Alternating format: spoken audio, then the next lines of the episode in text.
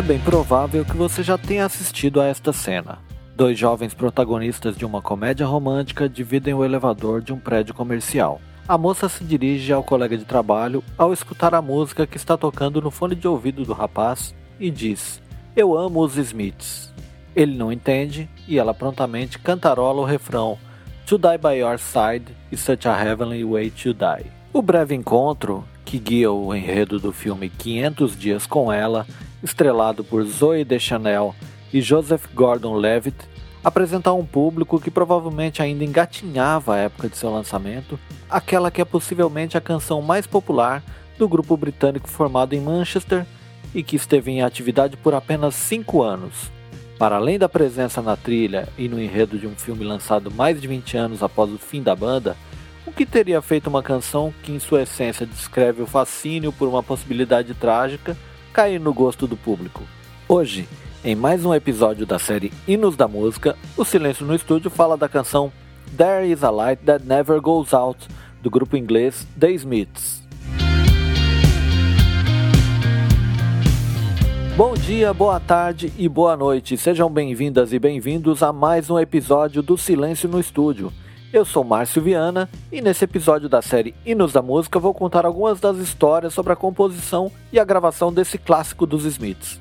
Na segunda parte do episódio, eu convido o cantor, compositor e jornalista Dari Esteves Jr., dos projetos musicais Dario Júlio, os Franciscanos, Esteves e Nadal e principalmente Terminal Guadalupe, banda importantíssima da cena curitibana e nacional que está de volta lançando o disco Agora e Sempre. O Dari é um grande fã dos Smiths e do Morrissey e eu tenho certeza que vai ser um bate-papo muito legal. Se você está nos ouvindo pela primeira vez, chegou aqui por curiosidade e quer conhecer um pouco mais do nosso trabalho, é só nos acompanhar no nosso site, o silencionoestudio.com.br e nas nossas redes sociais.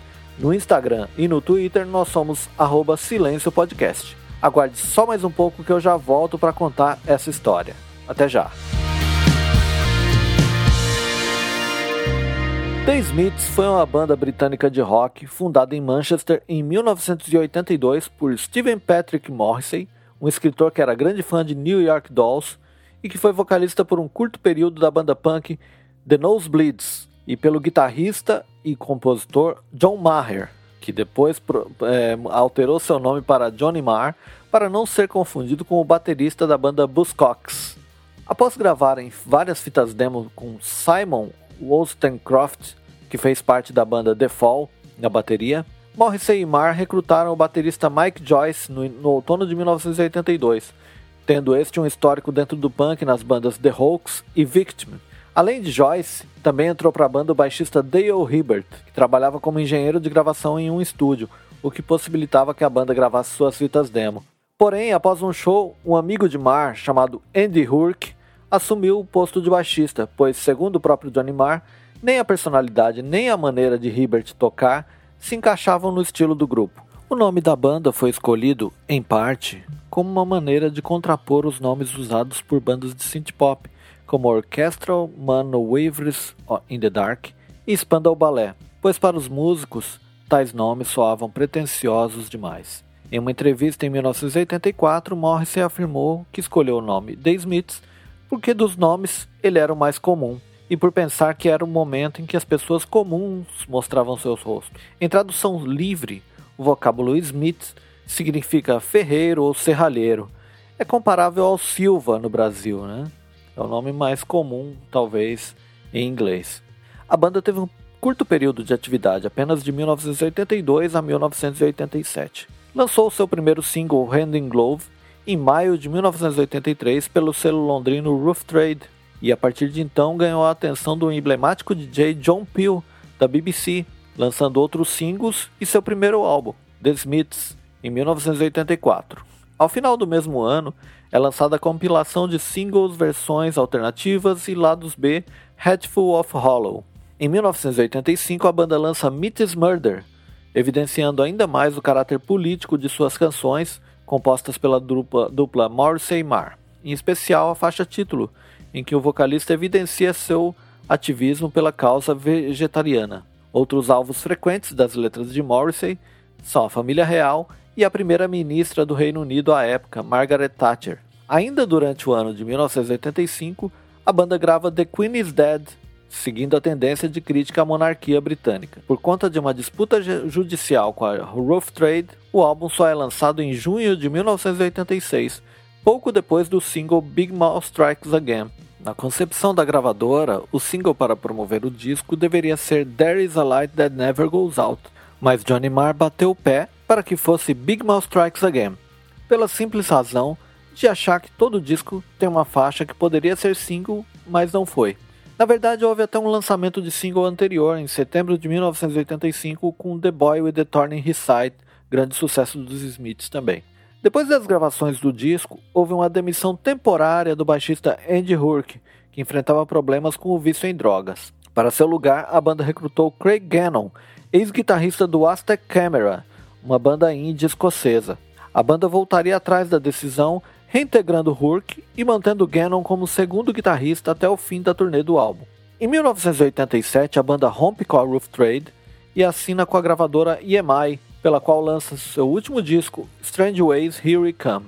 Exausto, Johnny Marr resolve fazer uma pausa, o que não foi bem visto por Morrissey. Após esses desentendimentos, Marr deixa o grupo, sendo substituído por Ivor Perry, ex-guitarrista do Easterhouse mas as coisas não funcionam bem e a banda decide pelo seu encerramento, com Morrissey partindo para a carreira solo e os demais integrantes colaborando com várias outras bandas ao longo dos anos. Em 2013, Johnny Marr lança seu primeiro disco solo, chamado The Messenger. Sobre a canção, There Is a Light That Never Goes Out foi composta em tom menor e tocada com pestana numa casa bastante avançada, o que permitia as frequências mais altas, quase de inspiração flamenca, tão familiares aos fãs dos Smiths. A canção começa com uma introdução inspirada na versão dos Rolling Stones para Hitchhike, de Marvin Gaye, recurso anteriormente usado pelo Velvet Underground em There She Goes Again. Sobre a combinação de cinco acordes criada por Johnny Marr, os versos de Morrison nos colocam novamente no banco de carona de um carro, como o próprio compositor já fez em This Charming Man. Dessa vez, porém, o personagem que narra a história já parece completamente encantado pelo seu condutor. Verso por verso, tomamos conhecimento sobre uma vida infeliz, o que indica que o Carona não tinha nenhum desejo de voltar, além de demonstrar seu encanto. Basta notarmos no verso em que o personagem titubeia: And then a strange fear gripped me, and I just couldn't ask. Mas então um medo estranho me conteve e eu simplesmente não pude perguntar. Palavra por palavra, a canção vai sendo construída até chegarmos ao seu ápice o momento em que o Carona manifesta o nível de sua paixão. To die by your side is such a heavenly way to die. Ou seja, morrer ao seu lado é uma forma, forma tão divina de morrer. De maneira, digamos, inusitada, aqui Morrissey subvertia a tradição das canções trágicas de grupos dos anos 60, como as Shangri-Las, em Leader of the Pack, em que é descrita a história de amor de uma jovem por um líder de uma gangue de motociclistas. A canção termina com um acidente com direito a sons de freios de carro e a cantora Mary Wise lamentando a perda de seu amado. Aqui é o contrário. O Carona manifesta seu desejo por ser também protagonista da, tra da tragédia. Também podemos citar, por exemplo, Last Kiss, gravado originalmente por Annie Cochran e que voltaria a fazer sucesso na regravação do Pearl Jam. E anos mais tarde, os Ramones revisitariam esse tema na sua canção Seven Eleven, composta por Joey Ramone, outro fã é, dos grupos femininos dos, dos, anos 60, além de ser também, como Morrissey, um grande fã dos New York Dolls. Né? Em seu livro Fragmentos de um Discurso Amoroso, o pensador francês Roland Barthes, um dos grandes é, teóricos da semiótica, analisa os discursos que permeiam a vida de uma pessoa apaixonada.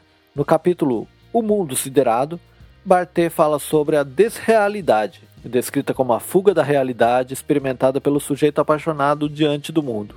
Em There is a Light That Never Goes Out, o mundo se resume ao carona apaixonado, ao condutor, do qual o ouvinte não sabe nada além de sua condição ao volante, e do próprio carro, figura de um destino imaginado de colisão por um ônibus de dois andares. Estes viriam a se tornar possivelmente os versos mais comumente citados dos Smiths. Ao fim da canção, o título da música é repetido à exaustão. Uma versão demo da música, com vocal levemente diferente, concluía com There is a light in your eyes and it never goes out. Há uma luz em seus olhos e ela nunca se apaga. oferecendo uma elucidação que nunca foi realmente exigida. Esse trecho muito provavelmente remete a The Light of Love in your, is in Your Eyes, da canção é, We Will Love Me Tomorrow, das Shirelles, outro grupo vocal feminino norte-americano especialmente relevante no princípio da década de 1960. A canção, a propósito, foi escrita por Jerry Goffin e Carole King, que inclusive a regravou em seu álbum Tapestry. Essa dupla é, é compôs muitos sucessos dos anos 60, então muita coisa desses grupos vocais era composto pelo Jerry Goffin e pela Carole King. Né? No seu livro Mozipédia, o autor Simon Godard conclui: Como uma canção de amor pura, There Is a Light That Never Goes Out foi tomada mais, ainda mais potente por sua rara confiança numa forma de composição convencional. Introdução, estrofe, estrofe, ponte rápida, refrão, estrofe, estrofe, ponte rápida, refrão, final e fade. Ou seja, o fade out, né? Aquela, aquela, aquele momento em que a música vai abaixando até sumir, até acabar, não, não tem um, um acorde final, né? A gente não ouve o acorde final, ele, ele é um fade out, né? Essa aparente simplicidade não teria valido de nada, no entanto, sem a magnífica estrutura de acordes de Johnny Marr, sem a letra divina de Morrissey e sem um arranjo de estúdio que deixava de lado qualquer tentativa de pretensão ou de protesto e mergulhava de cabeça em todas as técnicas de produção clássicas de uma balada pop. Um acompanhamento de cordas, é, essencialmente emotivo, foi criado pelo Johnny Marr utilizando um aparelho chamado Emulator, um teclado de sample de última geração. As cordas eram essencialmente autênticas, mas ficavam digitalmente aquém do ocasional exagero de uma orquestra completa. E uma melodia de flauta do Emulator, com um toque de delay, foi colocada no terceiro verso, e essas cordas e o, a flauta se encontravam e se contrapunham sobre a instrumentação tradicional durante o final da música. Havia uma interpretação popular e muito romantizada de que é, There's a Light That Never Goes Out fosse uma canção de amor é, dedicada a Johnny Marr, que sempre andava de carro com o cantor. Quando perguntaram ao Morrissey se era verdade isso em 2005, ele disse não foi e não é. Não passo muito tempo pensando naquilo, disse Johnny Marr. Só depois que a banda se separou é que essas teorias surgiram. Só Morrissey sabe. Quando nós a gravamos, eu não fiquei pensando, nossa, essa é para mim. Nada disso. Se for, legal. Se não for, continua sendo uma ótima canção. Tenho certeza que existem pior, canções piores escritas sobre mim, então é melhor que haja uma boa. Mas para deixar registrado, eu não era a única pessoa que costumava dar carona a Morrissey. Pode escrever aí. Além dessa influência supostamente autobiográfica, There Is a Light foi um momento raro no qual Morrissey se baseou nas letras de seu grupo preferido, o New York Dolls. Em sua Lonely Planet Boy, David, o. Johansen canta Driving in Your Car, dentro de seu carro, e pergunta é, How could you be driving down by my home when you know I ain't got, got, got one? Como você pode passar de carro pela minha casa sabendo que eu não tenho uma? Por meio de um, algum trabalho investigativo também se conclui que as frases que abrem a música é, podem ter sido inspiradas no filme Tudo Começou no Sábado, é, principalmente quando a personagem de Shirley Ann Field provoca Albert Finney, dizendo Why don't you take me where it's lively and there's plenty of people? Por que você não me leva a um lugar cheio de vida e de pessoas? Além, é claro, da já citada é, frase da música das Shirelles que o, é, o Morrissey parece ter se inspirado para criar a frase é, There's a Light é, That Never Goes Out, é, porque na, na música We Will Love Tomorrow tem a frase The Light of Love is in Your Eyes. É, o Johnny Marr se lembra bastante de como ele é, tocou pela primeira vez a música para o Morrissey durante uma noite bastante proveitosa em termos de composições. Eles também fizeram nesse mesmo dia Frankly Mr. Shankly e I Know It's Over. Segundo Johnny Marr, o Morrissey ficou sentado numa mesinha de centro, bem na beirada, e ele disse pro Morrissey: Ó, oh, bom, eu tenho essa aqui.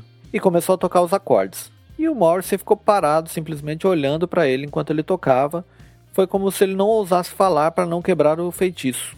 Um ponto interessante, e acho que até reforça um pouco a escolha do Johnny Marr de não querer que a música fosse um single, é que a música nunca foi uma imposição da banda sobre o que deveria ser escolhido pelos fãs como música simbólica do grupo, né? Sempre foi uma escolha própria dos fãs eleger essa música como a principal. É, tanto é que a música na turnê ela nunca era bis, nunca era encerramento de show, ela sempre era tocada no meio, né? Era uma canção básica mesmo, nunca foi tocada como bis. E é, e, e é importante dizer isso, que é, os biógrafos sempre dizem que assim, é algo raro que tenha sido o público dos Smiths, não os próprios músicos que a definiram como uma canção que representava o grupo.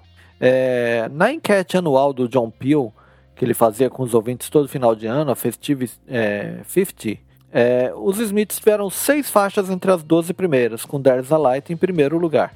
Cinco anos depois da separação, ela foi lançada é, como single pela WEA para promover a compilação Best 2 de 1992, chegando ao 25º lugar na parada.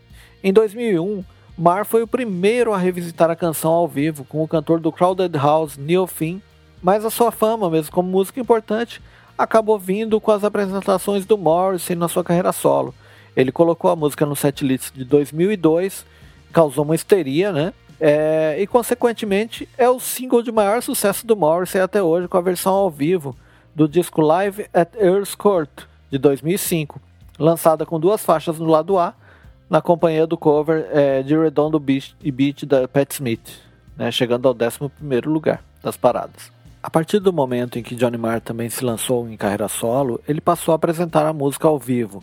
Um registro dessa canção, feita por Marr, está no álbum Adrenaline Baby, Johnny Marr Live. Na quarta faixa de seu álbum Call the Comet, é, é, Johnny Marr também canta uma música chamada Hi Hello, que lembra bastante o arranjo de There's a Light That Never Goes Out. Também lembra um pouco é, Seven Nation Army, dos White Stripes, e um pouquinho também com é, Dancing Barefoot, da Pat Smith parece ser uma, uma homenagem, embora ele diga que é, é, é, apenas assim um reconhecimento por quem gosta da música e ele usou elementos muito parecidos ali, né? De acordo com o autor Tony Fletcher, do livro A Light That Never Goes Out, a biografia dos Smiths, apesar de não ter sido citada nem por Morrissey nem por Mark como uma das suas canções preferidas, a aura de predileção do público em torno de There's a Light That Never Goes Out, colocou-a em um pedestal sacrossanto, fora do alcance de todo o resto que eles já gravaram. Por esse motivo, ela ainda é, em sentido figurado ou literal, a maior canção de amor composta por Morrissey e Marr. A partir desse momento eu converso com o Dari Esteves Jr., ele é músico e jornalista e é um grande fã dos Smiths. Nesse bate-papo a gente fala um pouco sobre a forma como a música entrou na vida dele, além das impressões dele sobre There's a Light That Never Goes Out e sobre o impacto dessa canção na vida dele. E aí, Dari, tudo bem? Obrigado pelo, uh, por aceitar o convite aqui para conversar com a gente sobre essa música. Vai ser bastante legal o nosso papo aqui. Olha, Márcio, a honra e o privilégio são todos meus. Ah, que legal. Então, Dari, é, é, na verdade, assim, ó, a, eu, eu tava lembrando hoje até de como meio que nasceu essa ideia, assim, eu acho que foi antes do podcast até, e tem a ver com você, porque eu lembro que no Twitter eu costumava colocar umas perguntas assim: ah, qual é, para você, qual o verso mais bonito da música pop e tal. E eu tinha colocado esse verso da, da do refrão da There's a Light, né? E eu lembro que você comentou que concordava que era, é, é, ia falar essa também, até acho, acho que a segunda que eu coloquei lá era God Only Knows. Você falou, pô, ia falar essas duas, né? Bem então isso. meio que o papo já começou ali. Antes de eu saber que a gente ia fazer um episódio desse jeito, já tinha começado ali esse nosso papo, né? É um refrão poderosíssimo, né, Márcio? Fico feliz é. que o podcast abra espaço para discutir uma canção tão expressiva, tão significativa, não só dentro do repertório da Smiths, mas também para toda uma geração e, por que não dizer, para gerações né, é. que cresceram é, ouvindo a música e até montaram bandas também, por causa do repertório que o quarteto britânico deixou. É, é uma coisa louca, né? Porque, evidentemente, tem todo esse peso dramático da própria formação literária do Morrissey, uma personalidade uhum. também igualmente atormentada, né, por tudo, é. né, pela condição em que ele vivia, enfim, pelos sonhos, né, que acalentava, e tudo isso refletia de uma maneira muito intensa, né, nas letras é, Smiths. Então é até, é até compreensível. Né? Eu não tinha, evidentemente, repertório para entender isso quando eu vi a primeira vez, né? Era um adolescente também que ainda buscava um lugar no mundo, né? Saber o que eu queria da vida. É, mas já achava aquilo extremamente dramático, né? E essa talvez seja uhum. a, a definição, né? Como é dramático esse, esse refrão, né? E ao mesmo tempo define né, o que você é, né, é. de certa forma, né, o, o, nível da paixão, até onde você vai, né, até, até onde você faz determinadas coisas por amor, né? Então é, eu, eu, cara, até hoje eu tenho dificuldade assim, né, de, de tentar expressar, sintetizar o que que essa, essa canção traz, né? Uhum. Porque aparentemente pode dar para quem escuta um refrão desse, a, a impressão de que é, é, é, apenas alguém exagerado, é só um exagero romântico. Sim, lógico que tem um exagero romântico. O cara era romântico mesmo, né? Tem toda essa influência, uhum. né, de Byron e outros escritores, enfim. É, mas isso é, é a maneira como ele, é, é, essa metáfora, né, cara, é a maneira uhum. como ele construiu esse refrão, né, né se um double decker, né, estraçalhasse a gente, né? Isso é muito forte, né? Isso é muito forte, porque ele pega um ícone, né, da, da é. urbe, né, da urbe londrina e, e traz para você de um jeito tão ah, uma cacetada assim para você ouvir aquilo. E tem coisas que a gente às vezes não tá preparado, né, cara? Especialmente quando você é adolescente, né? Você escuta uma Sim. coisa dessa, que amor é esse, né? É possível sentir isso por alguém? né? E foi a primeira é. coisa que, que me impactou, né? Que me impactou, né? Assim como é. o Goron Linoso, né? Que também é, é, um outro jeito de falar, né? Uhum. E aí já é uma coisa mais madura, né? Goron Linoso é. já tem uma pegada um pouco mais madura, mais doce de tratar isso, né? É. E é, é, é eu até falei no começo, né? No, na primeira parte aqui, né? tem uma, uma coisa que até, que até une um pouco isso do, do Morrissey com o, o Brian Wilson, por causa da, do Morrissey também ser, ser meio fanático pela, é, pelas, pelos grupos vocais dos anos uhum. 60 e tal. Então ele, é, ele gostava das Shirelles, que até ele, ele pega ali um trechinho e tal. E, é, e ele subverte uma coisa que é, era comum nesses grupos, que era, era, eram histórias trágicas, né? Mas é, pega assim, é, é, geralmente um, alguém morre, o próprio, o próprio James Dean lá no Juventude Transviada, né? Aquela coisa do acidente de carro que o, o, o mocinho morre, uhum. né? E a, a menina fica sofre porque, né, pela perda e tal. E, e aqui não, aqui o, o Morrissey traz o personagem para dentro da, da, da, da coisa trágica e ainda transforma isso numa, numa, numa coisa de amor, né? Você chamou atenção para um detalhe muito importante, né? A história da música pop é feita disso, né? De, de grandes artistas que também se revelaram bons editores, né? É. À medida em que viraram especialistas em recortes, né? Você tem isso no Morrissey, de, de isso é recorrente na obra dele, né? De se uhum. apoderar ou de se apropriar, como queiram, de, de outras, outros autores, né? De outros artistas e você também tem isso no próprio Renato Russo, que talvez seja um dos grandes editores, né? De, uhum. de ter essa sacação de, de pescar aqui e ali versos, frases em obras completamente diferentes, né? Seja do, do Tairô, do Tarô, do, da Bíblia, né? Da obra de Camões, enfim, e de outros escritores, né? De Rimbaud, uhum. né? Que era uma paixão aí comum, né? Deles, né? Do Renato Russo e do Morrissey. E, e aí traz para o nosso universo, né, nós que somos amantes da música, né, que não vivemos sem música, né, que não passamos um dia sem ouvir uma canção, né, porque é impossível para a gente, né, uma necessidade, é. né, e, e, é muito legal você ter chamado a atenção para isso, né, porque essa capacidade que os grandes artistas têm, né, isso acaba despertando também em nós esse interesse, né, por ir buscar a origem, a fonte disso tudo uma das Sim. coisas mais divertidas que, que, eu, que eu fazia é, na adolescência, né, quando eu vi Legião, né, era justamente isso, de procurar, puxa, onde é que, onde é que eles pegaram isso aqui, né? Né, é. Esse baixo aqui, né, e essa dedilhada de guitarra, porque o rock nacional dos anos 80, isso daria um outro episódio, né? Ele tem muito dessa coisa que a gente não sabe muito bem até onde cópia, até onde é plágio, até onde é citação, né? Uhum. Porque é um limite muito tênue, né? Disso tudo. Mas o fato é que foi super importante para mim é, para despertar esse interesse, né? De correr atrás dos, originais, dos originais. Eu certamente não teria gostado tanto de Smith se não fosse pela Legião Urbana. Isso é um fato. É. Ah, legal, legal até você mencionar isso, que até é uma coisa que comigo aconteceu parecido, né? Eu lembro de uma, uma época, é, é, e eu ouvi bem depois, já, o Smith já tinha acabado quando eu ouvi pela primeira vez, e o Renato Russo fazia uma, uma citação de Big Mouth Strikes Again no Que País é Esse, né? Uhum. Tinha uma gravação que eu acho que era do Alternativa Nativa, o festival ali de 87, 88, não sei, e ele, ele cantava, ele cantava Que País é Esse? Né? E aí ele emendava com Desordem dos Titãs e Ideologia do Cazuza, e de repente ele mandava uma Big Mouth Strikes Again ali, uhum. e você falava, pô, mas que que é isso, né? E, e, e acabava descobrindo o Smith por, por, conta dele, porque ele não, o Renato Russo não era muito explícito nessa coisa da influência, né?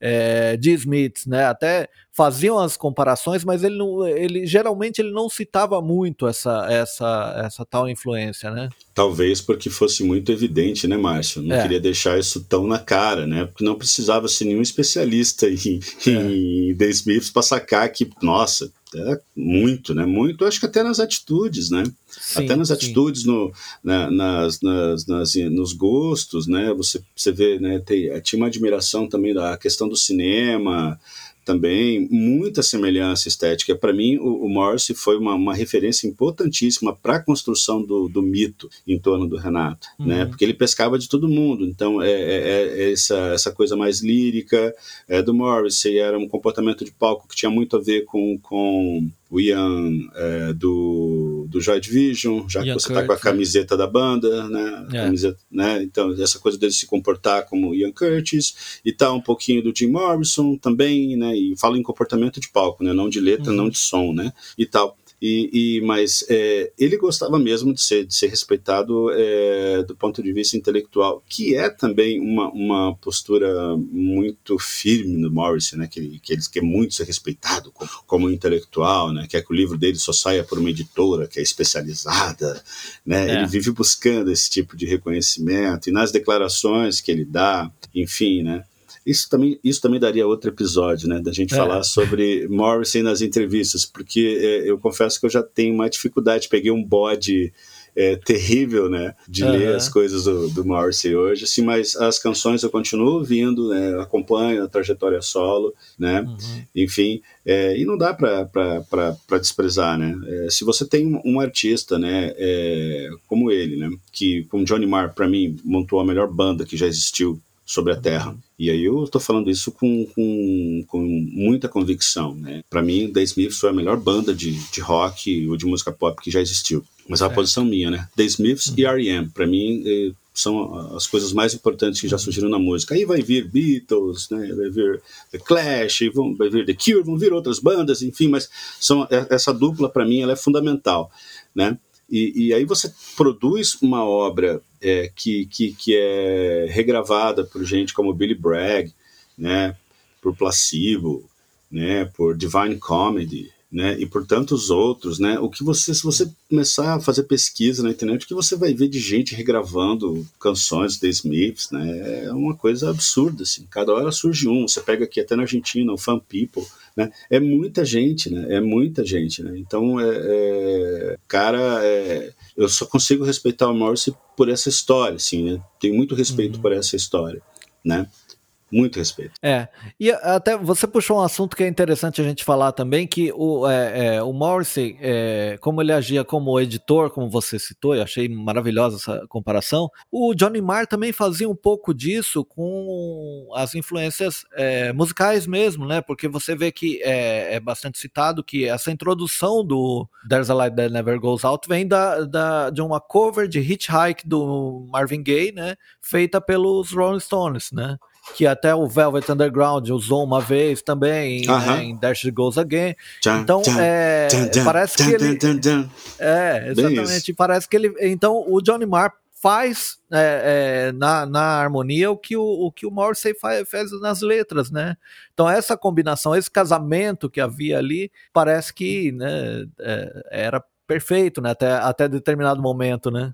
Ah, nem me fale, né, cara? Johnny Marr é ídolo de gente como João Frusciante, né, cara, do, do, Red Hot Chili Peppers, né? Então não é, um, não é, uma coisa assim, ah, um guitarrista de frasezinhas, pelo contrário, é. o domínio de harmonia, né, de arpejos e tudo, e não era só da guitarra, né, de teclado, né, você vê que ele manejou, né, o, o sintetizador para recriar, né, para fazer como se fosse cordas, né, no final da música mesmo. É. Né, que você tem até a sensação, né, que é isso. O cara tinha um, tem um arcabouço, né, estético gigantesco. Os dois, né, cara, é, é uma dupla assim, sabe, cara. É, para mim é como Lennon e McCartney, sabe. Não, não, vejo de outra forma, não consigo imaginar o, o Mar. Tanto que eu acompanho o Marcy, acompanho a carreira solo, gosto das coisas que ele lança como artista solo, mas eu acho que o Smiths é incomparável, incomparável. As coisas que eles construíram juntos. Você já chegou a assistir o show do Morrissey? Já, já. É. Ele, to assisti, ele tocou. Assisti dois. Ah, ele tocou There's a Light That Never Goes Out? Não. Eu não me lembro se ele tocou no último que eu vi em São Paulo, em 2018. Eu confesso que eu não me lembro. Não me é, lembro. Porque o que eu tinha lido é que assim, que ele, ele, ele colocou no, no repertório do show a partir de 2002. Essa música ele não tocava, né? e acabou sendo o single de mais sucesso dele, do, a versão ao vivo dessa música. É, eu achei muito curioso, assim, né? Que ele não, ele, eles próprios não consideravam a música, na, na, própria turnê do, do álbum mesmo, do The Queen is Dead, a música não era a música de encerramento, não era o bis, era uma música que eles tocavam no meio. Então, eu, parece que eles não tinham essa ideia do potencial da música para ser o hino da banda, como foi depois escolhido pelos fãs e tal, né? É, tem muito disso também na discografia, né, de, de, de muitas bandas, né, e cantores e cantoras. É, às vezes, aquela canção que talvez seja a mais representativa da sua trajetória, ela não foi trabalhada com um destaque, né, como um single, né, não teve clipe. É. E é meio que a história de There Is a Light, né? Outras canções tiveram mais é, destaque, né, é, no disco, foram, foram hits, enfim, e, e mas o fato é, só para te dar a informação, é, eu de fato ele não me lembro porque realmente ele não tocou nem no show que eu vi em Brasília em 2015 que é considerado um dos piores setlists da história do rock né o show solo dele de 2015 é, e, e, o, e o show de 2018 em São Paulo né ele tocou é, outras músicas né dos Smiths mas é, não não não essas não tocou There Is a Light é, eu não vi o Morrissey, eu vi o Johnny Marr tocando aqui em São Paulo também, no, no Festival da Cultura Inglesa. Mas ele e tocou, ele né? tocou. Exato, Hã? isso que eu ia falar. Ele, ele, tocou. Ele tocou There's a Light That Never Goes Out. E, cara, foi o ápice do show, assim e tal, né? Se bem que, assim, ele como performer ainda não é o cara totalmente seguro, embora ele tenha aprendido a cantar direitinho, um cara que nunca, né, uhum. nunca tinha sido o frontman de uma banda, mas assim, quando ele aprendeu, acho que ele resolveu se dedicar. Mesmo assim, falta aquele, aquela, aquela postura de, né, de, de jogo de cintura, né? né? É. é. Exatamente. É, e, e, mas assim, mas de todo modo, assim, a, ele tá, ele abraçou essa coisa de, de, de, tocar músicas dos Smiths e faz a versão dele, né? Não faz muita. Muda um pouquinho, mas ele não faz muito assim, né? É, é, firula, né? É, a, a, até porque ele é um guitarrista mais né, com essa elegância, assim, né? Então.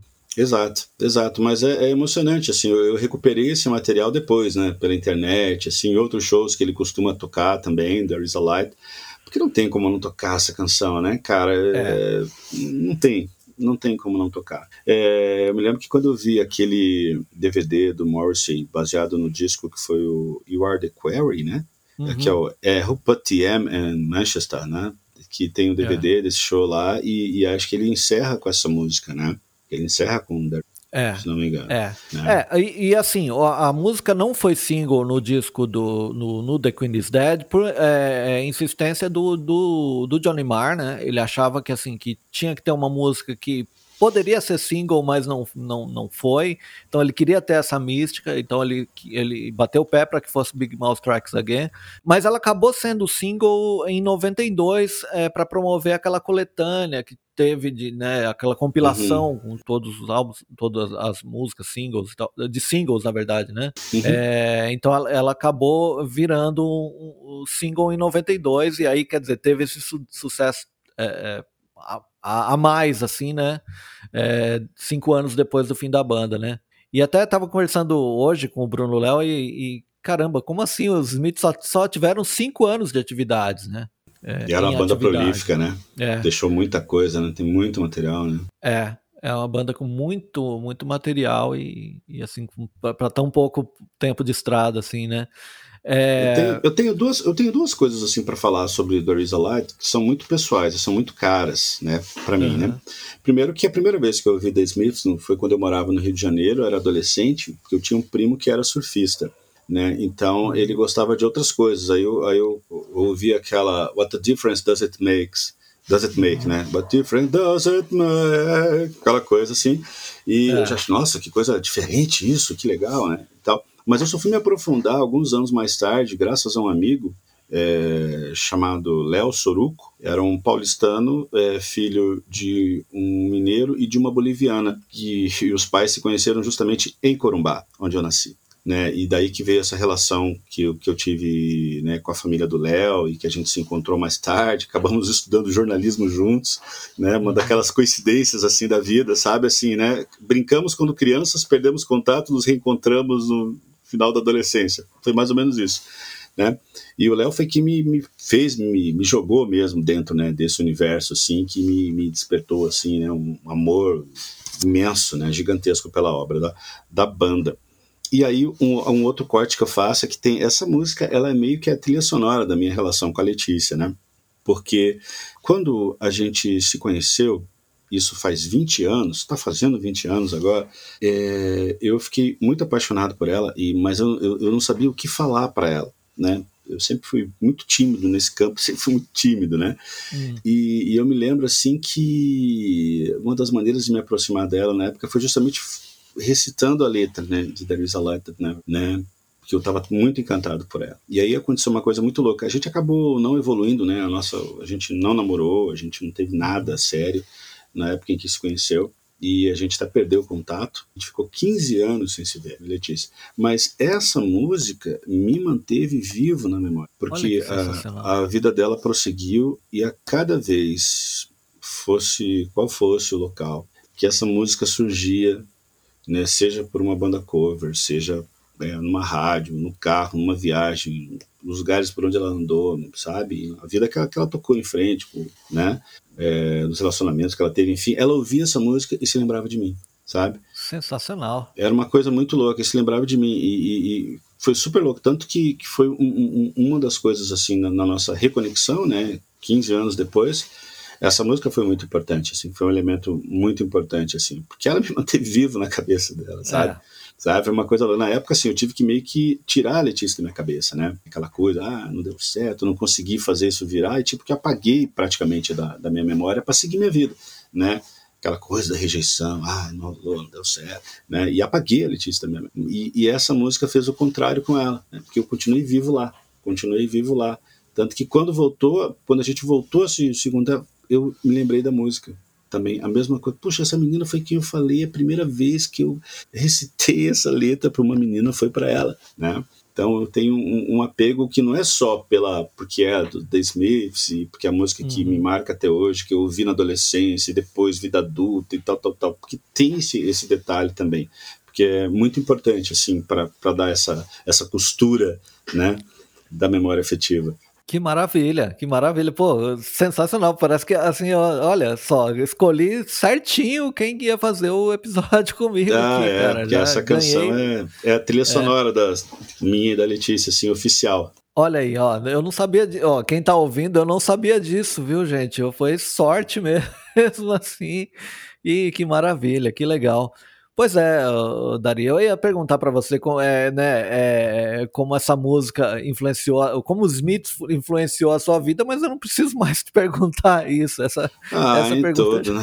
É. é em, em, todos os sentidos, né? É, é, meio que é indissociável, né? Eu, o curioso, assim, é que em todos os meus projetos, né? Hoje eu estou com três, né? Com Dario uhum. Júlio Franciscanos, Esteves e Nadal, o Terminal Guadalupe, que está voltando agora. É, é, até na Lorena foi embora, que era uma banda mais tosca, mais urgente, mas ironicamente é, era a banda que mais parecia com The Smiths do ponto de vista lírico, né? Porque tinha toda uma coisa uhum. existencial, assim, né? O som era um hardcore mal tocado, né, fora do tempo, mas a, a, as letras tinham muito de, de, buscavam muito essa, essa conexão com, com, com, essa coisa do Morris, enfim. Então, a, todo mundo, né, Márcio, é, que, que já passou por aquele aquela fase terrível da adolescência, né, de inadequação, né, de, de, de não se sentir parte de alguma coisa, de ser sempre deslocado, aquele que não, não, não se encaixa, que não se enquadra. E eu não estou falando é, nem na questão de gênero mesmo, estou né? falando de, de tudo, da vida. Assim, você é um cara que porra, você não consegue entrar em nenhuma turma, você não faz parte de nada. Né? É, o, o, as canções do The Smiths elas foram que meio que um, um colo assim para mim, sabe? Né? As minhas angústias não eram a, a, as mesmas, é, literalmente, do, do Morrissey, mas também eram angústias, sabe? Então eu encontrava naquilo ali né, muito daquilo que, que realmente eu sentia, né? E, e, aquilo me abraçou, né? Então por isso que eu nunca. O que, que acontece comigo? Que talvez seja a, a grande influência né, do Smith na minha vida e também é, do jornalismo, que foi esse caminho que eu tomei na vida. É, eu não consigo mentir, de certa forma, nas minhas uhum. canções, nas minhas letras. Né? Tudo que eu falo é rigorosamente a minha verdade. São experiências mesmo. Eu, eu teria muita dificuldade de fazer uma canção é, fictícia, sabe? Criar um personagem, elaborar uma coisa, porque eu acho que eu devo, se devo ter uma ou duas canções, isso é, é muito entre mais de 100 que eu já gravei, né? Uhum. É, porque eu acabei meio que preso nisso, assim, a fazer de, de todas a, as minhas canções uma espécie de inventário, né? De situações, é. de amores, né? De conjunturas, né? Sempre foi isso. Então, isso é uma, é uma herança é, direta, né? Do que eu vi, né, com, com The Smiths, né, e, e também com R.E.M. Tem em alguma dessas canções você é, intencionalmente que uh, eu quero fazer uma canção que pareça que lembre uh, o, a, o, método do Morrissey ou do, do Johnny Marr, a, a, harmonia, enfim, você consegue identificar alguma que você fale assim, não essa eu fiz intencionalmente para parecer um pouco com, com os Smiths? Aí é, é, é, é, difícil dizer. É, porque eu sempre tive assim, que no momento em que o terminal, no caso, começou a aparecer um pouco mais, a gente tinha uma banda aqui em Curitiba que é maravilhosa e que também voltou à atividade, que é o Charme Chulo. Que aí o Charme Chulo já era uma coisa que fazia parte, faz parte da, da apresentação deles, essa coisa da relação direta com, com a obra do, do The Smiths, né? E, tal. e aí eu meio que evitava também isso para dizer, pô, mais uma banda que tem essa coisa do The Smith, né? Mas é, é, eu não sei se eu teria direto assim no, numa canção, enfim, que, que eu procurei. O que eu digo que eu procurei buscar essa, que eu tentei fazer algo muito parecido coisa assim, mas a referência sempre foi muito clara. Na verdade, assim, toda vez que eu vou compor uma música, eu geral, eu, eu não penso em There Is a Light That, that Never Goes Out, porque para mim é perfeição, né? Ela é uma, uma música perfeita, eu não tenho essa, essa ousadia, né? Mas eu, eu, eu, eu sempre miro em I Know It's Over, né, que é a do The Queen is Dead também, né, uhum. assim, eu, porque eu busco esse tipo de, de, de emoção, assim, sabe, de verdade, né, de, de, desse tipo de imagem que você ouve também I Know It's Over, né, que são canções emblemáticas para mim, There Is a Light That Never Goes Out e I Know It's Over são minhas coisas mais lindas que já foram feitas, assim, na, na música, assim, depois vamos para as outras, mas essas duas, é, para mim, são, são, são clássicos absolutos, e eu sempre fico pensando, poxa, como é que, que, que o Morrissey escreveria sobre, né, o que, que o Michael Stipe, né, falaria, como é que ele ia tratar essa, essa, essa questão, e trazendo para cá para o Brasil, pô, como é que o Humberto F, do Picassos Falsos, faria faria né, com isso, né? Como é que o Belchior ia traduzir essa situação aqui, o Renato Russo, enfim, né, que são os meus letristas de cabeceira, né? E o Flávio Murrado, Ojeriza, levando para um, um, um lado mais é, poético, né? Então, uhum. sempre foram, foram referências assim, mas se você perguntar, é, eu, eu não me preparei para isso, Márcio. Eu, eu, teria que buscar. Depois, mais tarde, quem sabe, eu, eu pense nisso com uhum. certeza tem, com certeza tem, com certeza ah, tem, mas eu acho que aparece muito mais no, no, no, no Dario Júlio os Franciscanos do que no Terminal Guadalupe, isso com certeza. Né? Legal, legal. Com certeza. Se, se você lembrar, você me manda para eu pôr na, na playlist como uma, uma coisa assim. Eu, eu, eu, montei uma playlist, né? Vou eu soltar junto com o episódio, das coisas, das referências, né? Que eles citavam e tal. E, e aí, né? Se você tiver uma que você fala, não, essa aqui tem relação direta, a gente coloca lá também para quem está ouvindo ter um panorama também fora disso, né? Cara, eu me lembrei agora aqui. É, é. Uma que é, que é muito descarada é, nesse sentido, talvez, né, por causa das harmonias e um pouco pela letra, é uma canção do primeiro disco do Terminal, obscura, completamente desconhecida, que deve ter sido tocada uma vez só, é, ao vivo, que se chama é, O Tempo que Nos Enamora. Hum. É, eu acho que é o tempo que nos enamora, que é uma homenagem. O título é uma homenagem a uma, uma música do, do Ojeriza, mas o arranjo dela é, é muito desmero, ah, sabe? Legal. Bem e ficou assim as frases, a harmonia, a letra, porque é uma poesia, né? É uma poesia, uhum. né? Corra ao vento, que é alento, parta atrás de todo o tempo que você tiver, e siga a vida, vá, procure o um muro lá, ou volte para cá quando você vier, sabe? É bem, né? É bem, bem nessa onda, assim, eu acho que é a música mais descaradamente, assim, influenciada por, por The Smiths que eu fiz, assim, porque essa é a letra e música minha, né? De uhum. todas, assim, é a que me vem à mente, porque eu acho que marcou para mim quando, quando ela foi é, terminada. Ah, legal. Dari, eu acho que é isso, cara. É sensacional o nosso papo aqui. Você mandou coisas assim que. Puta, sensacional demais. É, eu queria que você deixasse um recado final e até falar um pouco sobre é, é, seus trabalhos e tal, e principalmente aí o Terminal Guadalupe, que está voltando com um disco novo né? É, no momento que a gente estava precisando de um disco do Terminal Guadalupe, queria que você falasse um pouquinho sobre, uhum. sobre o lançamento aí e sobre os seus outros trabalhos também. Né? É, eu queria agradecer a oportunidade, né? O espaço é sempre importante para quem a gente está na batalha aí da música independente.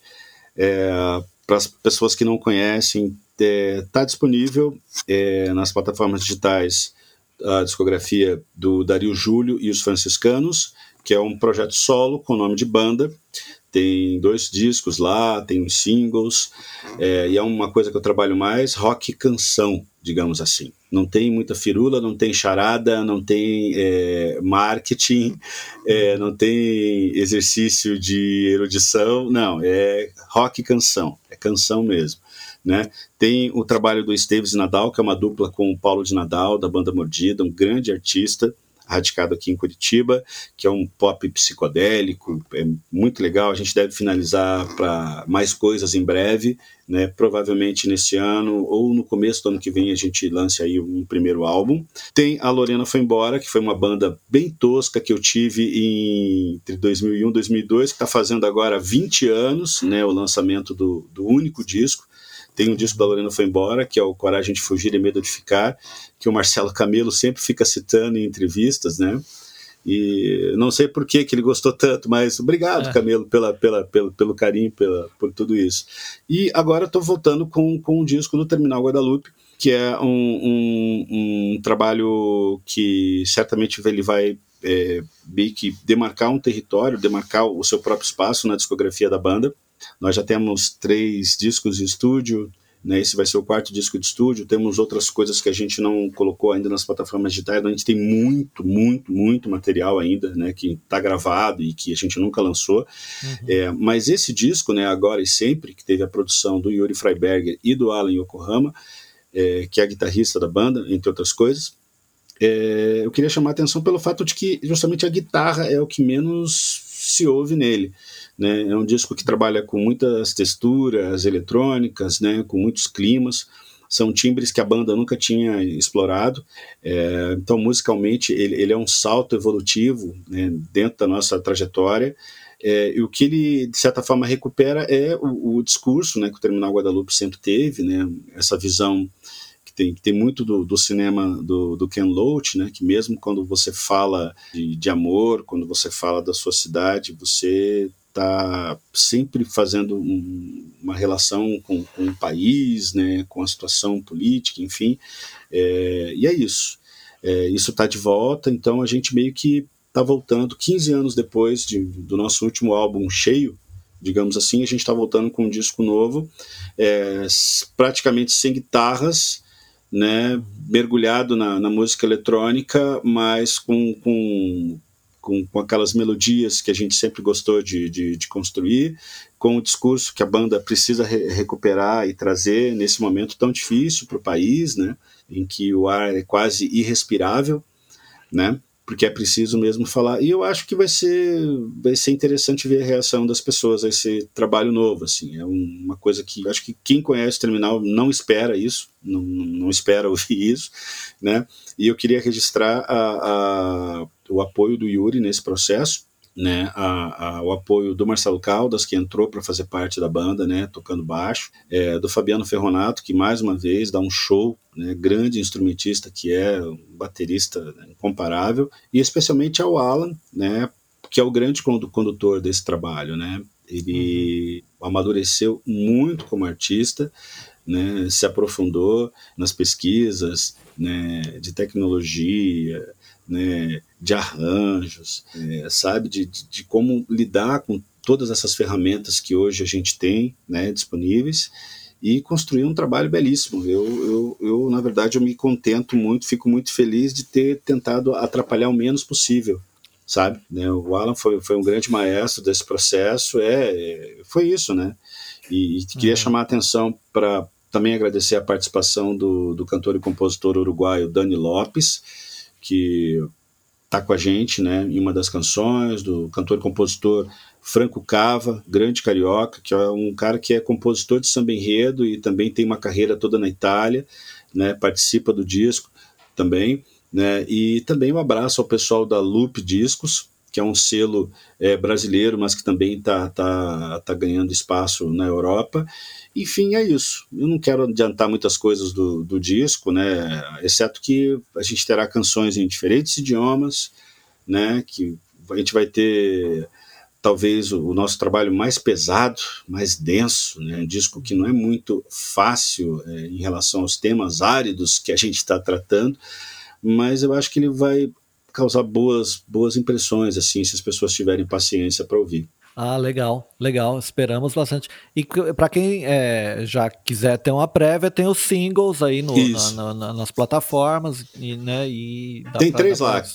É. Que passa Cabron, A Flor de Drummond e Holidays in MTV. Né? Uma canção em espanhol, uma em português e uma em inglês. Aí, vai ter mais um idioma ainda aí, eu não vou falar qual, mas vai ter mais um idioma aí também. Ah, legal, legal.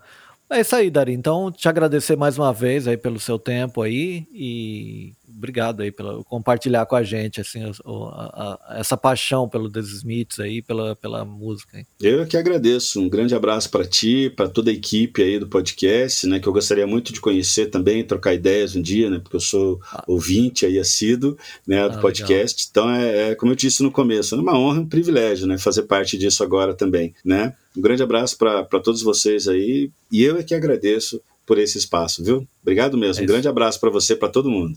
É isso aí, valeu, gente. Até, até mais.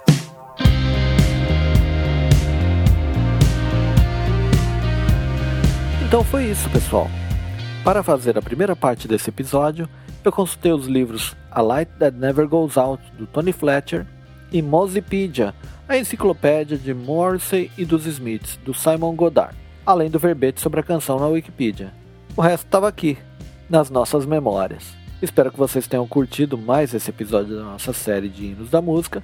E não esqueça que a melhor maneira de nos ajudar é compartilhando esse episódio com seus amigos e amigas, por mensagem, ou compartilhando nas suas redes sociais, nos tagueando, no arroba Silêncio Podcast, tanto no Twitter como no Instagram. Por fim, o um recado. A gente também produz conteúdos exclusivos para os nossos apoiadores. Toda semana enviamos uma newsletter com notícias, dicas e muita informação é um episódio extra em formato de e-mail semanal. Com preço de até menos do que um cafezinho por mês, você pode virar um apoiador. É só entrar no nosso site, o silencionostudio.com.br e clicar no menu Apoie para saber como participar. Nós vamos ficando por aqui, nos falamos em breve com um novo episódio. Um abraço e até a próxima. Valeu!